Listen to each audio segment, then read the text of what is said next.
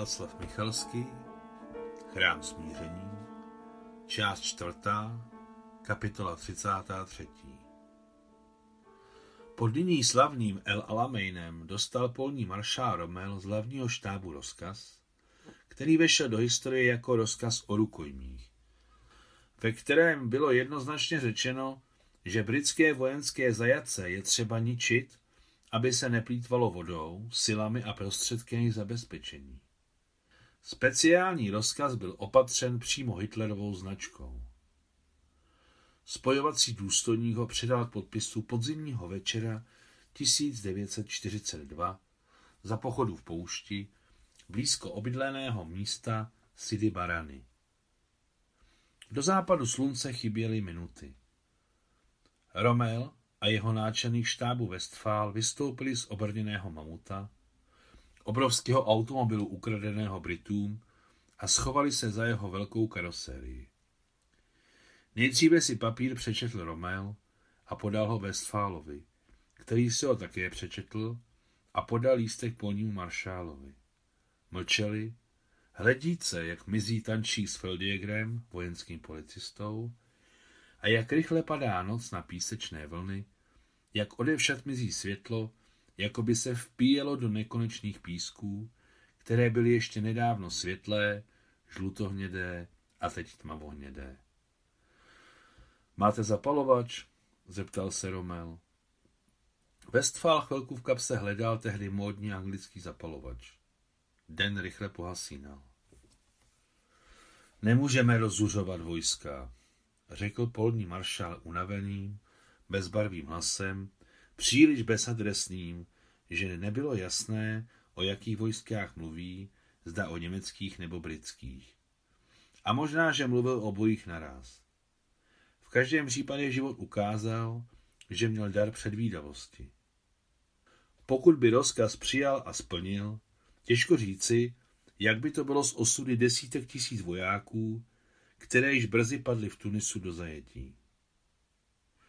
Temná noc padla na poušť jako těžká clona.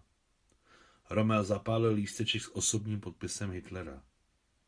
Papír byl velmi silný, vysoce kvalitní a hořel pomalu, přitom se nerozpadal na prach, ale jen černel a kroutil se. Prameny byly v černé mlze noční pouště s nebem bez hvězd vidět daleko. Lístek nakonec dohořel. Když mu začal opalovat palce, zahodil ho polní maršál před sebe, zašlapal a promísil ho s pískem. Za rok a půl nekonečných manévrů a bojů v poušti, trvale se nacházeje mezi svými bojovými sestavami, byl Romel unaven na hranici vysílení. Nebyl na tom se zdravím nejlépe. A navíc ho ještě trápil exém, nesnesitelný hlavně během krutého denního žáru a nočního chladu na Sahaře mezi nepřekonatelným písečným prachem. Byl to během druhé světové války jediný Führerův rozkaz, který byl vědomě zničen jeho vysoce postaveným podřízeným. Vyprávění generála Westfala o této epizodě obsahují materiály norimberského procesu. Německá vojska utrpěla pod El Alameinem porážku, která určila osud války na africkém kontinentu. Vše začalo únikem informace, která byla předána angličanům, opět nikoli bez pomoci Marie Alexandrovny, která věděla o odjezdu polního maršála Romela na léčení do Německa od tuareských průvodců, které Němci očividně považovali za prakticky neživé předměty a vůbec na ně nebrali ohledy. Jak se mohla německá kontrarozvědka dopustit takové chyby, to se nikdy nedozvíme. Jakmile se Montgomery, který následně dostal titul první Vikom z El Alameinu, dozvěděl o Romelově odjezdu do vlasti, vydal okamžitě rozkaz přípravám na útok. Generál von Stimme, aniž si to přál, protivníkovi nahrál. Roztáhl útočná vojska po celé linii obrany za situace, kdyby je Romel bezpodmínečně soustředil do jednoho úderného seskupení a nepromarnil by svou šanci na bleskový protiútok. Když se nedoléčený Romel vrátil z Berlína, hra byla rozehrána a nebylo se koho zeptat. Generál von Stimme náhle zemřel. Romelovi zůstávalo jen jediné, ústup, neútěk, na jehož hraně se německá vojska nacházela, ale především plánovaný ústup na sever do Tuniska. Když se Hitler dozvěděl o událostech pod El Alameinem, vydal rozkaz armádě Afrika roztáhnout se a zaujmout předchozí pozice. Bohužel splnit tento rozkaz nebylo možné.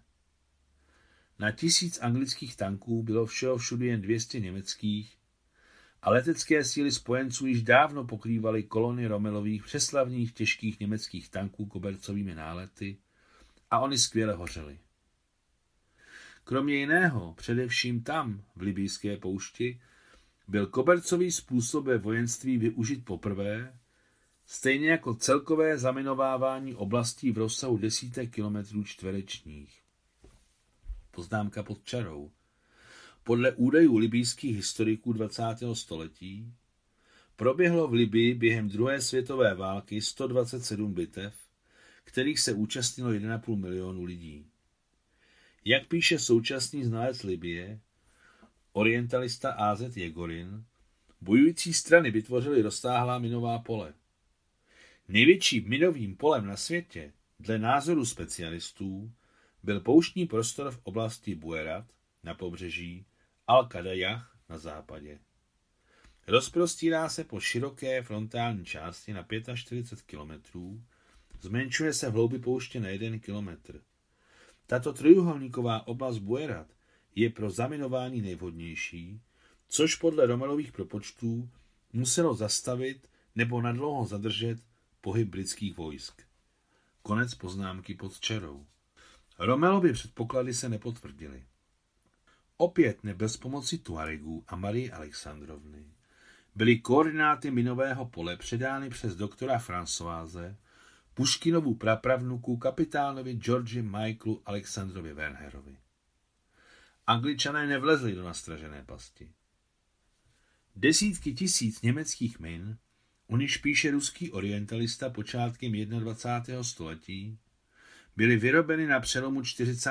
let 20. století v továrnách rodiny Frice, kterého Alexandra a hlavní lékař nemocnice Papikov zachránil na sandoměrském plazdarmu. Tyto miny instalovali v libijské poušti Romelovi ruští otroci. Konec 33. kapitoly.